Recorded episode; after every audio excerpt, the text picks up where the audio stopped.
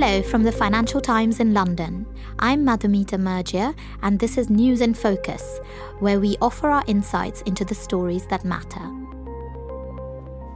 In India, personal data is snowballing, and people are calling for more stringent data privacy laws. In response, Narendra Modi's BJP led government has devised a new data privacy bill that is striking a different path from Europe's General Data Protection Regulation, or GDPR. However, amid WhatsApp hacking allegations against the government and the rise of facial recognition, critics of this new bill say that it paves the way for Orwellian levels of state surveillance. Here to discuss this with me is the FT's Benjamin Parkin, down the line from Mumbai. Hi, Benjamin. First, can you give us an overview of the data privacy conversation that's happening in India? When did it first come to the foreground? Hi, Madhu. The discussion really goes back about a decade, I suppose, in earnest, when India started building the world's largest biometric identity scheme, its Aadhaar program. So essentially, citizens would get a unique ID that was linked to their fingerprints or iris scan. So it was an incredibly powerful tool and really helped to streamline the delivery of a lot of government services, for example, by sort of minimizing bureaucracy. But it was also seen as a dangerous tool because there was so much intimate data collected in one place, whether it was your biometrics and linked to your financial data and whatever else. Mm. Separately, there's been a really, in many senses, nearly unprecedented explosion of mobile phone use and internet use over the past few years. I suppose outside of China, there's nowhere else where hundreds of millions of people who previously had never used the internet now have phones, have Facebook accounts, TikTok accounts, and are shopping and whatever else, chatting with their friends. What do you think has been the catalyst for this bill in particular? In 2017, the Supreme Court in India ruled that citizens enjoyed a fundamental right to privacy under the Constitution. That was largely a response to the Aadhaar program, but it created a degree of urgency around this question of what to do with all of this data. What protections could citizens expect? How could companies and others use it? So, a committee was formed and a draft personal data protection bill was put out in 2018. And in December, the government, the IT ministry, put out a new draft, a much changed draft of the bill into Parliament. So, what does this data privacy bill actually propose? The bill is in many senses reminiscent of GDPR, though its authors had envisioned it as inspired by GDPR, but taking a new path that would make more sense for developing countries. That's how they framed it. It contains all sorts of strong privacy protections, but was also intended to help India's fast growing digital economy flourish. On practical terms, it proposes separating out certain categories of data, such as sensitive and critical personal data, which will receive extra protection. It has tough rules around how users can process the data of children, for example, who are defined as anyone below the age of 18. And it also has other provisions such as a right to be forgotten, the ability to correct and erase your data online if it's no longer accurate or whatever else. So, what's been the public reception then to the latest draft of the bill? You wrote that the man who conceived and wrote the first draft has called it Orwellian. Can you tell us why? Yeah, so this is Justice Sri Krishna, a retired Supreme Court justice who was appointed after that privacy ruling to help draft the original bill. He's been extremely vocal about the fact that he's disillusioned with it, and that's because while in many respects it's even tougher on, say, companies than GDPR, it gives the government a very broad brush to bypass the bill. So the latest version includes this provision whereby the central government can exempt any agency from all provisions or privacy obligations that would be introduced under this bill.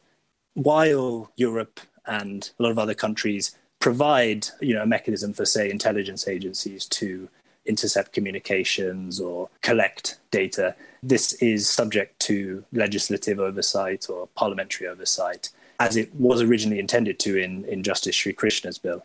And now it's not. So, in his words, the government has carte blanche.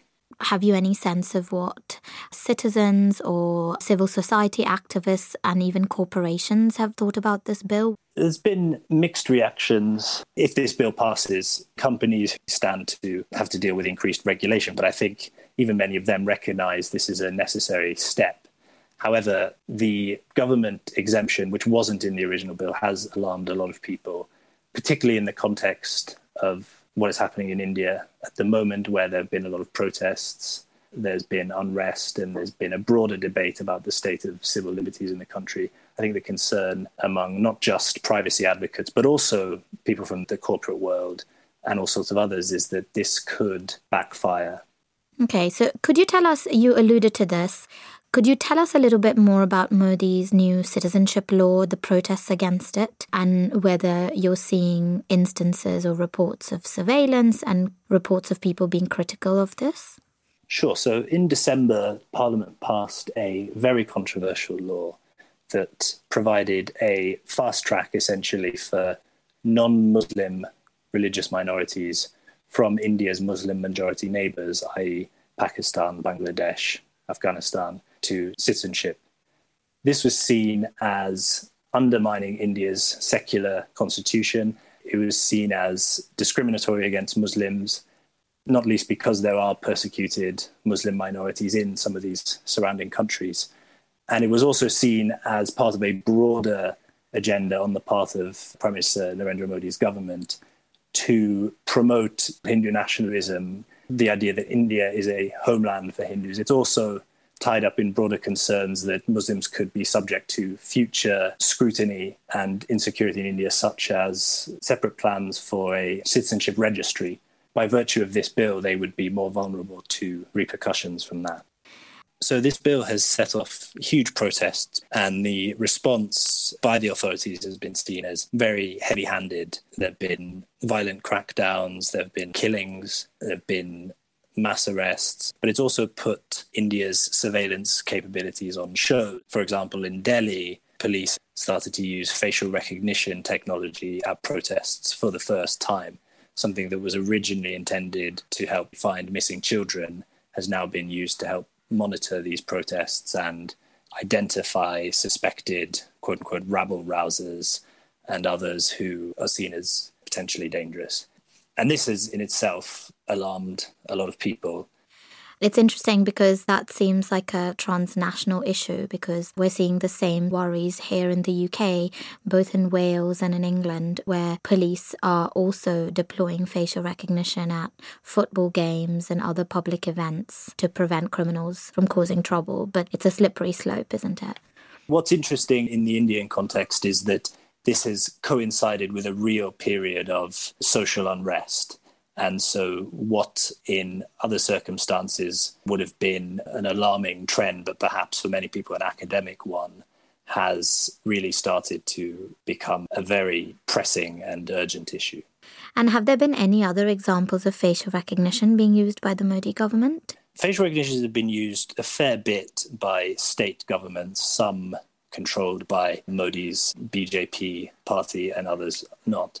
But the Home Ministry is currently in the process of building out what could be one of the largest facial recognition databases in the world. It's put out a request for bids to help create a system that could take data not just from CCTV feeds, but from other government agencies, including agencies that have nothing to do with law enforcement and security, as well as from even newspapers and online. And this, if realized, could give police around the country access to huge amounts of data, which they could pull up very easily and use to aid their work, but in the eyes of critics, identify and inappropriately surveil people. Beyond facial recognition, there was also the case of the recent alleged WhatsApp hacks, again, in response to some of the protests being seen around the country.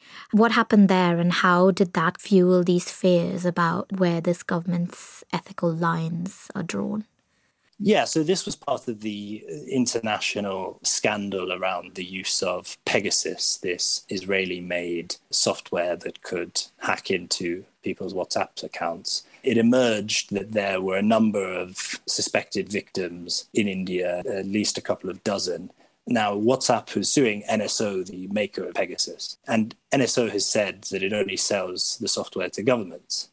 That has turned the suspicion towards Modi's government particularly as many of the alleged victims were vocal critics of his government and activists generally. Now, the government denied this and demanded answers from WhatsApp as to how this could have happened. But this has come as part of a broader tussle, as it were, between Modi's government and social media companies like WhatsApp to break their encryption and share messages with the authorities, something that WhatsApp says is impossible, but that the government says is necessary for national security purposes. And this is an ongoing battle that's currently in court. India's come head to head with the US on the issue of data. Why are they in opposition to one another?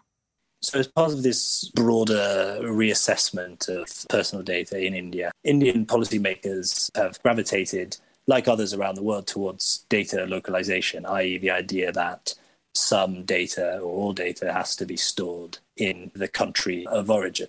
For the Indian government, this is seen as important to protecting its citizens. For example, you know, health records, preventing the misuse of extremely intimate data. But the US government and American companies fundamentally oppose this and see it as a trade barrier. If you think about the largest tech companies in the world who are American for the most part, they've prospered on the ability of data to flow freely around the world, collected in one country and processed in another. And so India's measures have disproportionately affected these companies. This has contributed to a broader deterioration of trade relations between the US and India, which has resulted in tariffs on various goods. The latest bill has walked back some of the more controversial provisions, but it's still there and it's still seen as an important and contentious issue. Looking forward, what is the process now that remains before this data privacy bill becomes law? Obviously, there have been critics and protests. Is there going to be more of a revision process? Where does that leave us with the future of data privacy in India? So, the bill is currently being reviewed by a parliamentary committee. There's obviously a lot of interest and anticipation in what that bill could look like, particularly given that it's already changed considerably from the original 2018 version. Now, more broadly, in light of the use of surveillance online and facial recognition, there have been calls for separate laws to regulate intelligence agencies, for example, and their information gathering. But there's not much evidence that that's forthcoming. So if this bill passes in its current form, at least as far as the government exemptions, the Modi government will have a lot of scope to continue building up some of these controversial surveillance projects. Fascinating, especially since this same debate and battle is playing out across many different countries right now, with facial recognition laws being considered and drafted here in the UK, at the European Commission level, in the US even. Thanks, Benjamin, and thanks for listening. Don't forget, if you've missed our latest episodes on the oil money flowing into football, Trump's pardoning power, and whether fossil fuels are turning into stranded assets, you can subscribe and listen on all the usual podcast platforms.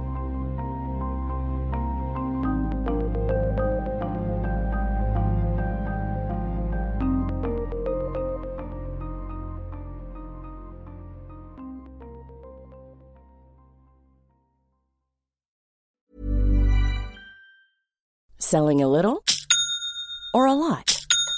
Shopify helps you do your thing however you cha-ching. Shopify is the global commerce platform that helps you sell at every stage of your business. From the launch your online shop stage to the first real life store stage, all the way to the did we just hit a million orders stage. Shopify is there to help you grow. Shopify helps you turn browsers into buyers with the internet's best converting checkout. 36% better on average compared to other leading commerce platforms because businesses that grow grow with Shopify. Get a $1 per month trial period at shopify.com/work. shopify.com/work.